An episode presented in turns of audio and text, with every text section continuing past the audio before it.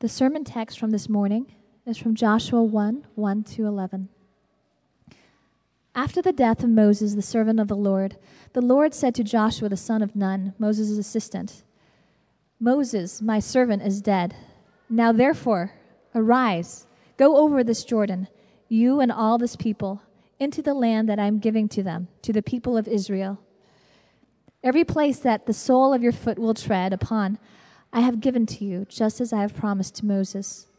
From the wilderness and this Lebanon, as far as the great river, the river Euphrates, all the land of the Hittites to the great sea, toward the going down of the sun, shall be your territory. No man shall be able to stand before you all the days of your life. Just as I was with Moses, so I will be with you.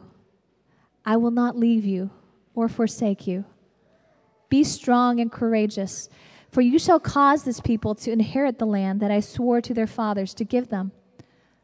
Only be strong and very courageous, being careful to do according to all the law that Moses my servant commanded you. Do not turn from it to the right hand or to the left, that you may have good success wherever you go. This book of the law shall not depart from your mouth, but you shall meditate on it day and night, so that you may be careful to do all, according to all that is written in it for then you will make your way prosperous, and then you will have good success. Have I not commanded you? Be strong and courageous. Do not be frightened, and do not be dismayed, for the Lord your God is with you wherever you go. And Joshua commanded the officers of the people Pass through the midst of the camp, and command the people Prepare your provisions, for within three days you are to pass over this Jordan to go into take possession of the land that the Lord your God is giving you to possess. This is the word of the Lord. All right, so this weekend, uh, I, I, had a long car ride home from a camp that we, were, we went to, and I listened to this podcast about the movie Taken uh, with Liam Neeson. You remember that one?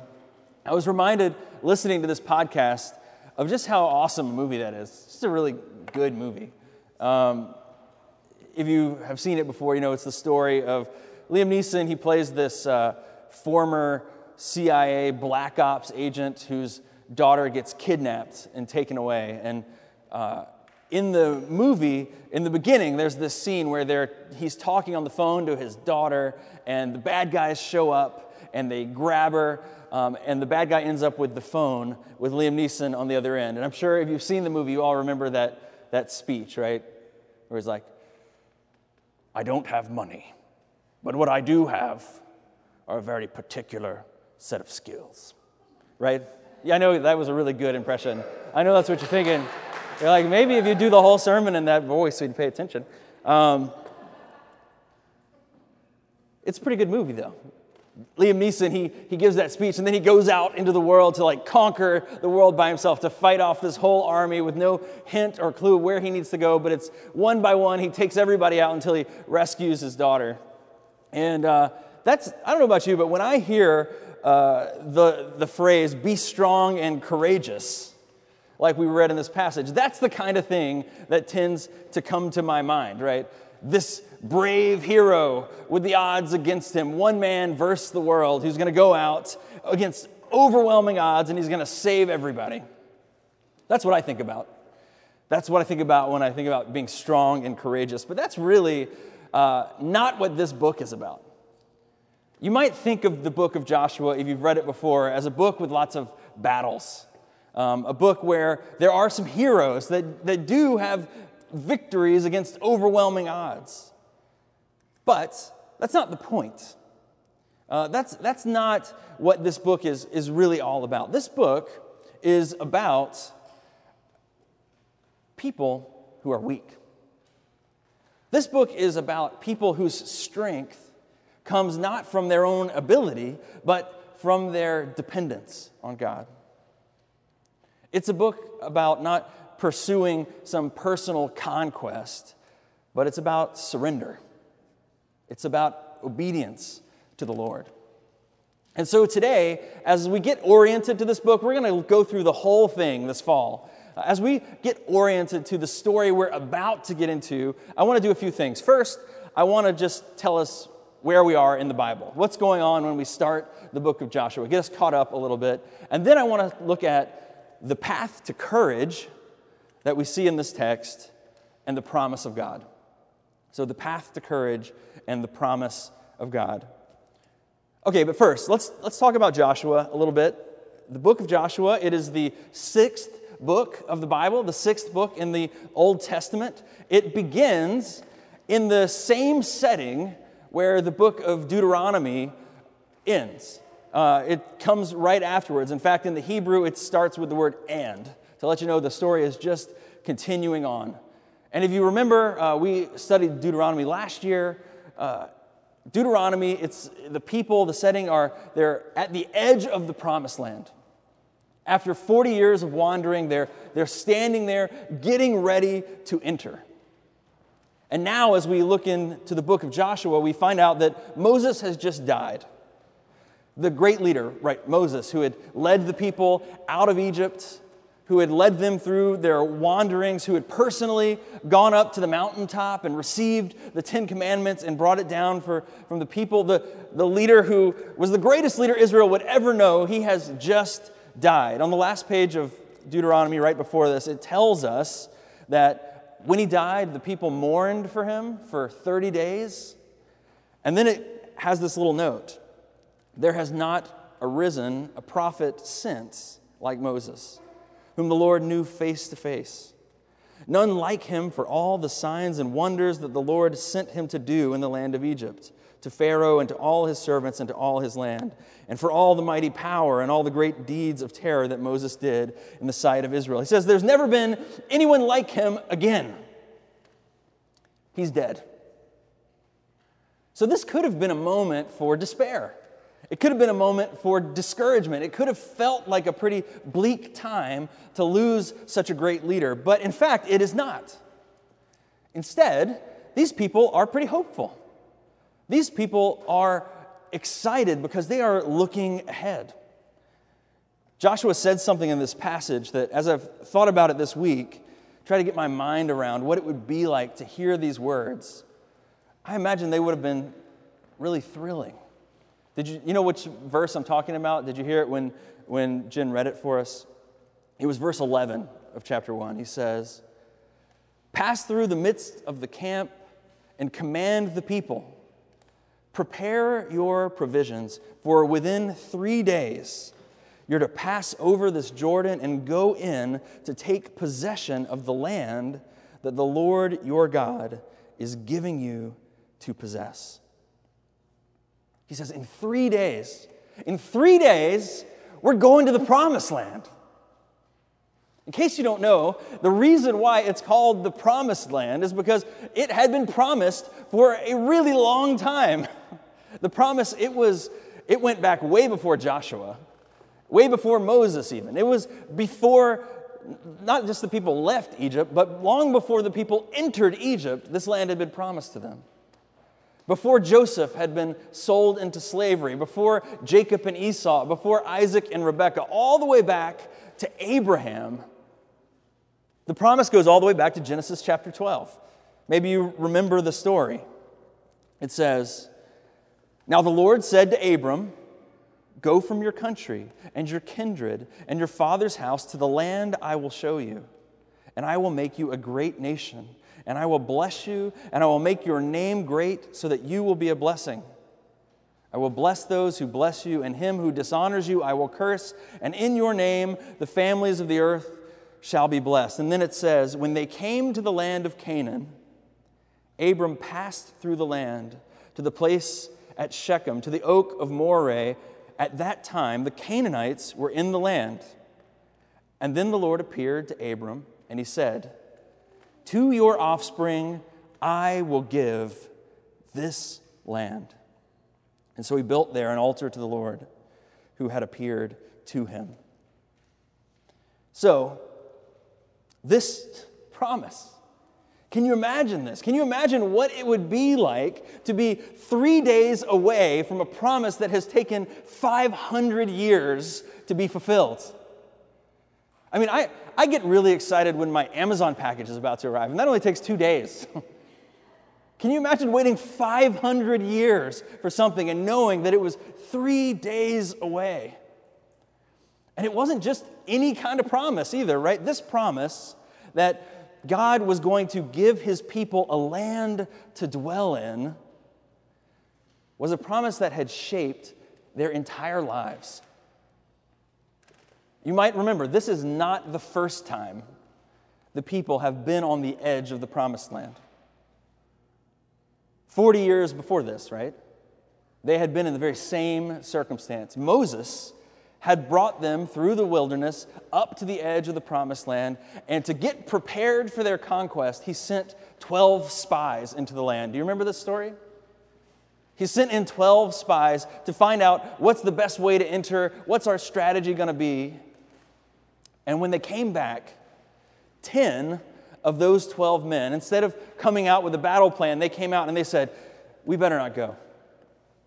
The odds are against us. These people are too powerful. They are too strong. They're, we're never going to make it. If we go in, we're going to lose. And scripture tells us in the book of Numbers that only two men out of the whole nation of Israel, other than the leaders, out of two men, Caleb and Joshua, they were the only one who believed God's promises. They were the only one who stayed faithful. It tells us in uh, Numbers chapter 14 Joshua, the son of Nun, and Caleb, the son of Jephunneh, who were among those who had spied out the land, it says, when they heard about everyone rebelling, they tore their clothes. And they said to the congregation of the people of Israel, This land which we passed through to spy out is exceedingly good. If the Lord delights in us, he will bring us into this land and he will give it to us. A land that flows with milk and honey. Only do not rebel against the Lord and do not fear the people of the land, for they are bread for us. Their protection is removed from them, and the Lord is with us. Do not fear them. But it says, Then all the congregation said to stone them with stones. So these people, they rise up and they rebel, and Moses pleads for them. And in the end, God says to them, because of their unfaithfulness, they're going to be punished.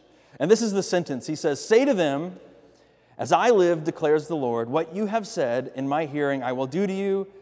Your dead bodies shall fall in this wilderness and all your number listed in the census, everybody from 20 years age, of age and upward who have grumbled against me, not one of you shall come into the land that I swore to make you dwell, except for Caleb, the son of Jephunneh, and Joshua, the son of Nun. Now picture it. Here we are in this book at the beginning of Joshua. And we're not reading about that unfaithful generation that came to the footstep 40 years ago, but these are the people who have grown up knowing that story. These are the people whose entire lives have been preparing for the moment when we come back to that place. As they have been trudging day after day through the sand and the heat as they've been living this nomadic life in the cold nights, as their children have been born, as the elderly die off every single day, they are thinking about this day. Every single day, they're looking at this moment when they're going to enter, and now they hear the words, In three days, we're going to the promised land. In three days, you are going to have the chance to make this right. You're going to have the chance to undo the damage of your parents' generation. In three days, all of this wandering is going to be over if if you respond not with unbelief and fear like they did, but if you respond with faith and courage. So that's where we are. That leads us up to the, the point where we get to chapter one of Joshua. But now the question is how are they going to do that? How are they going to have that courage? Where are they going to get the courage from? Where does courage come from to, to face such a great task? And that's what I want us to look at right now the path to courage. That's what I think we can learn about as we study this text in Joshua chapter 1. I mean, there's honestly, there's a ton of things we can learn from this book. I think uh, we're going to find as we look at this over the next 12 weeks or so that um, the book of Joshua has a, a lot to say to our modern culture. In fact, we're calling the series Believing the Promise because in almost every story of this book, you encounter some people who are at a crossroads. You encounter people who are, are faced with the challenge. Will they believe the promises of God? Will they follow him in faith and obedience? Will they be courageous? Or will they look for another way? Will they try to find a way apart from his instructions? Will they try to find their own way and, and seek happiness there? That theme, will we believe, is one of the central themes of this book. And let's be honest, that's also one of our central themes of our daily life, right? Can I really trust God? Is God really to be trusted? For Christians, that's not a, uh, a question we answer once. We don't just answer that question that first moment when we decide to trust Jesus for our salvation. That's a question we got to answer every day. Every moment of every day, we're, we're faced with those kinds of obstacles. In the Gospel of John, Jesus, he says in John chapter 10, the thief comes only to steal and kill and destroy. I came that they may have life and have it abundantly. The thief comes only to steal and kill and destroy. I came that they may have life and have it abundantly. That's what Jesus says, but we struggle with that piece of truth, don't we? We struggle with that promise that a life surrendered to God, that a life lived in obedience to Him is going to be a life of abundance. Just the other day, I was watching some clip of a late night talk show, and the host was talking to one of his guests who was like this famous director or something, and they were just chatting. It was an uneventful clip. I don't know even why I was watching it. But they were talking about the school that their kids went to. And these two guys who were clearly like multimillionaires were just chatting about all the luxuries of this wonderful school that they went to and how they often run into other extremely famous people going to that school. He talked about Harrison Ford flipping pancakes in the uh, breakfast line, you know, doing service for the kids. And it just happened that as they were having that discussion, my own children were at a school without air conditioning, and it was 97 degrees outside. And I was thinking, is this the abundant life? is this the one? Am, am I sure about this? Who, who has abundance again? Do you ever find yourself in that place? Maybe you're scrolling through Facebook and you're looking at other people's pictures and you, you have that thought. Or maybe there's a moment where you're just frustrated with your job or your roommate or your marriage or your lack of a marriage.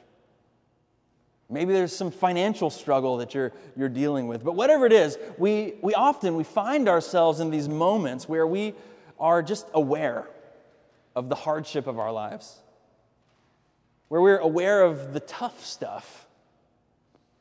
And oftentimes, in those moments, our instinct is to turn away. Our instinct is to look around and say, you know, that path actually looks better. I know scripture, it just it says that the thief, it, he comes to steal and kill and to destroy me. But man, it looks all right to me. And so you decide, well, maybe this one time I don't really need to honor the Lord. Maybe, maybe I can find some abundance over there instead of this hard life over here. And so you try. Maybe you uh, open up a browser and you go to some website that you shouldn't go to. Maybe you belittle your spouse in an argument. Maybe you threaten to leave. Maybe you go to a club and you meet somebody that you shouldn't be with. Or maybe you just turn to something like money or food or, or alcohol or entertainment and you say, This is going to give me the thing that I really need.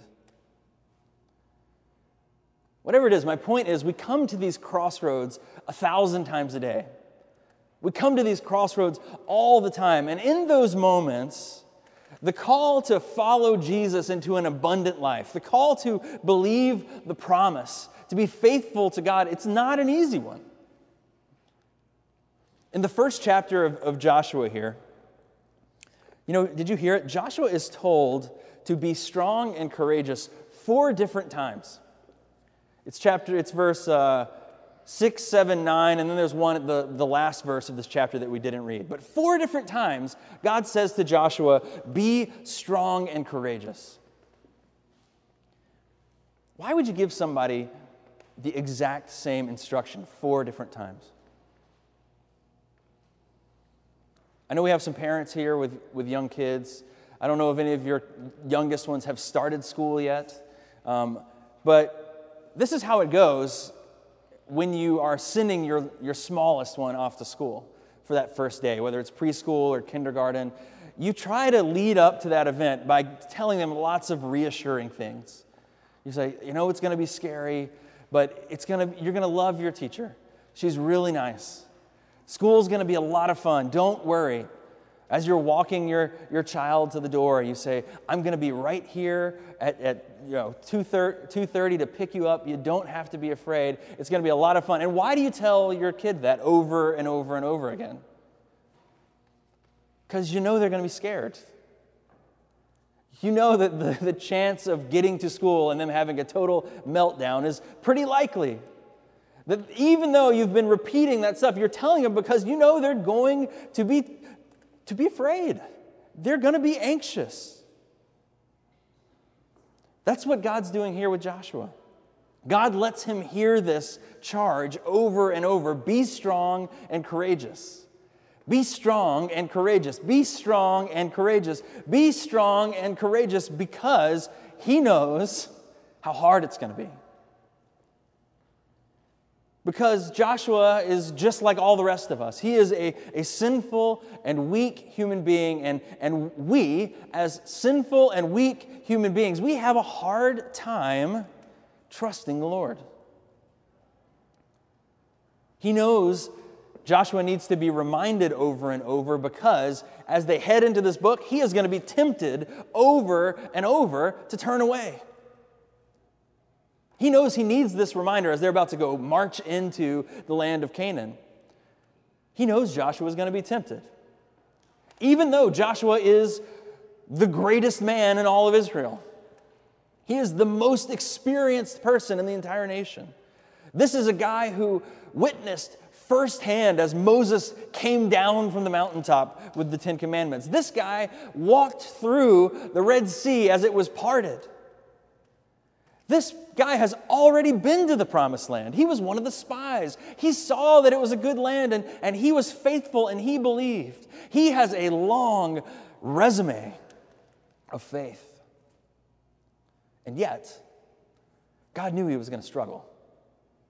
God knew he needed this reminder to be strong and courageous because he's not any different from any other man or woman in this regard. That's who we are. This is our story, right? We struggle. We struggle to believe that a life of obedience to God is a life of abundance. And so we turn and we find this thief who is waiting to destroy us, to rob our faith, to pull us away from joyfully trusting in God, and instead throw us into this despairing, and anxious place of self reliance. Maybe some of you have been there this week. Maybe you know really well what I'm talking about. And it's not a coincidence either, in the middle of this, after he's told him twice to be strong and courageous, God gives him another charge. He says, verse 8, This book of the law shall not depart from your mouth, but you shall meditate on it day and night, so that you may be careful to do according to all that is written in it, for that will make, then you will be prosperous, and then you will have good success. God tells him in the middle of these instructions that the path to courage, the way to this courage, goes directly through the written word of God. The only thing that's going to be strong enough to counter our temptation to fear, the only thing that is strong enough to combat the lies that we're going to hear, that we're going to be tempted to believe, is if we have a steady diet of the truth. So that means this verse, it's the opposite of every Disney movie that we watch, right? I watch a lot of Disney movies these days with my kids, and in every single one of them, it seems there's a point at which some princess breaks into a song, and the theme of that song is just look inside of yourself and you're going to find the strength you need to keep going. Something like that. Maybe has a better tune. This is the opposite of that, right? God is saying here, you're not going to find the strength inside. He says you need to look outside of yourself from strength. When things get hard, you're going to have to look to me. You're going to have to listen to my word. If you want to stand in the face of the enemy's lies, then you're going to need to fill yourself with the truth. And notice, God tells him this at the beginning, right? He tells them three days before the battle has even started. Because at the moment of the battle, it's already too late, right? When, when things start to get really hard, that's not the moment to try to fill yourself up with the truth, right? As, as Joshua is going to be staring down an army of Canaanites, that's not going to be the time to run back to the ark and open it up and pull out some tablets and sit down with a scroll and try to remember all the things that Moses has said. No, he says, before you get to the battle, you need to fill yourself up with the truth. In fact, the way he says it, he doesn't just say you need to read the word. But he says you need to have it constantly on your mouth, right? You need to talk about it. You need to meditate on it. You need to make it, uh, you need to absorb it. You need to make it a part of yourself. He says you need to make it one of those things that you, you do without thinking, that the Word of God would become a part of you. And look, okay, let me get practical here. I know that a lot of you all in this room are struggling with sin. You are struggling really hard with some sin in your life. You're wrestling with pride. You're wrestling with envy, with lust, with hatred, with anger, with fear, with unbelief and you don't know what to do. You feel like you can't win. You frequently are, are stumbling and, and falling, and you're getting beat up, and you don't know why you're so weak when the promises of God seem to be so big. Well, could it be that the reason is that the truth is not in you? At least, not the way that it could be. My introduction to the New Testament class when I was in, undergrad, I think I've, I've shared this with you before, but um, at the beginning of that class, my teacher asked everyone in the room who believed that the Bible was the written word of God. And we were in the Bible Belt at the time, and most of the class raised their hand. You know, gave us a little confidence, I guess, the Christians in the room, like, oh, look at us. But then the next question he asked was okay, it's the Word of God delivered to you from on high. How many of you have read it, cover to cover? How many of you read all of it? And a lot less hands went up, right? And then to add insult to injury, he said, uh, Who's read all the Harry Potter books? and once again, all the hands were back up. It was pretty brutal. And I, I know it's nothing new for a pastor to tell you you need to read the Bible. But you need to read the Bible. You probably have a long list of reasons why you don't. You know, you're really busy, there's not enough time, but you know, let me just ask you this. If you haven't spent time in the Word, well, do you know every joke in, in The Office? Uh, do you know every scene in, in Game of Thrones? Can you name every character in the Marvel Universe? You probably can. We, we can't expect to win a daily war with sin if we're doing it in our own strength. We have to be people of the Word. You have to be a man of the Word. You have to be a woman of the Word. You need to know the Word of God.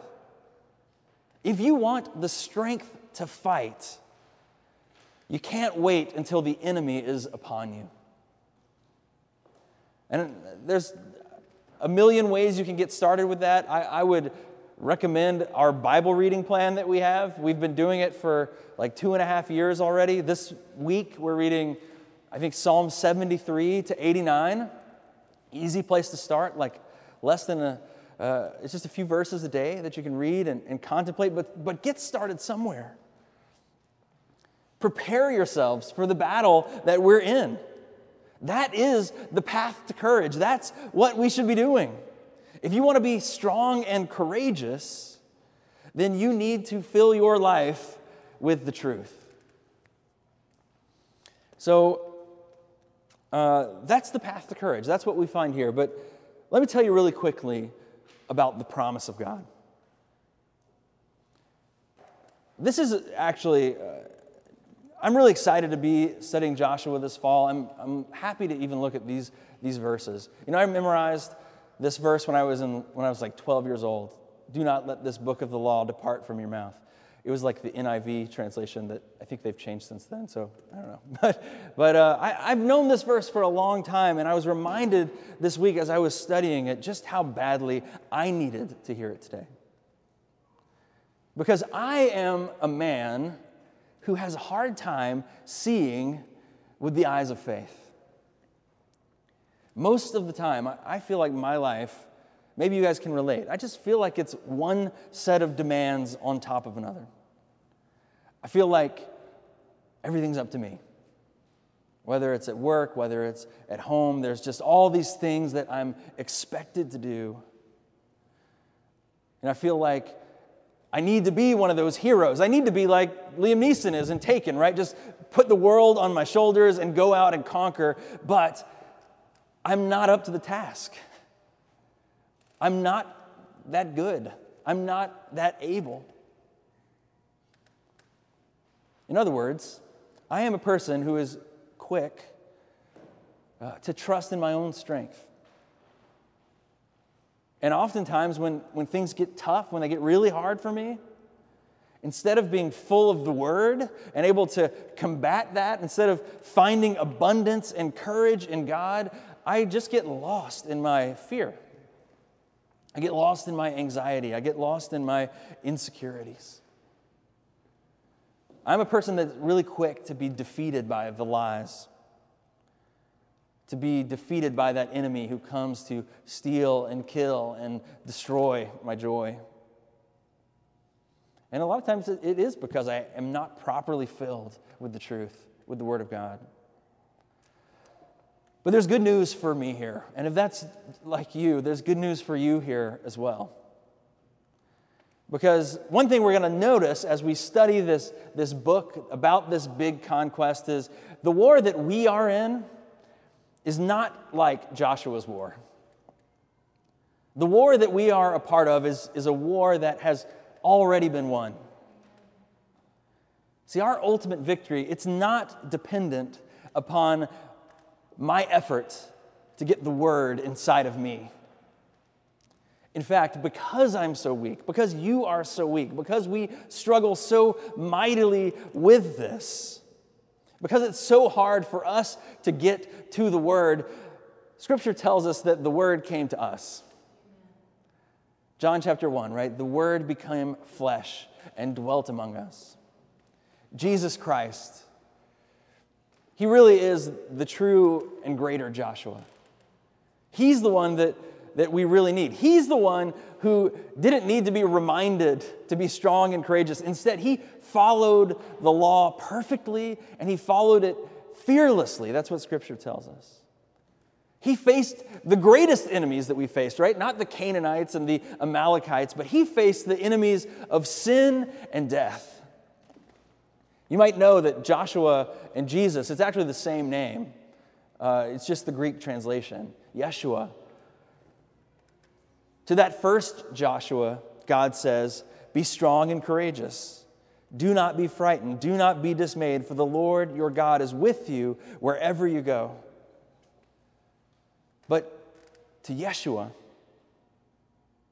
in that moment of greatest need, we find that God was not with him. Instead, on the cross, instead of being present with him, Jesus was forsaken by God. Instead, he got what we deserve not abundant life, but abandonment to death. On the cross, Jesus took that defeat that we deserve and he gave us a victory that we didn't earn.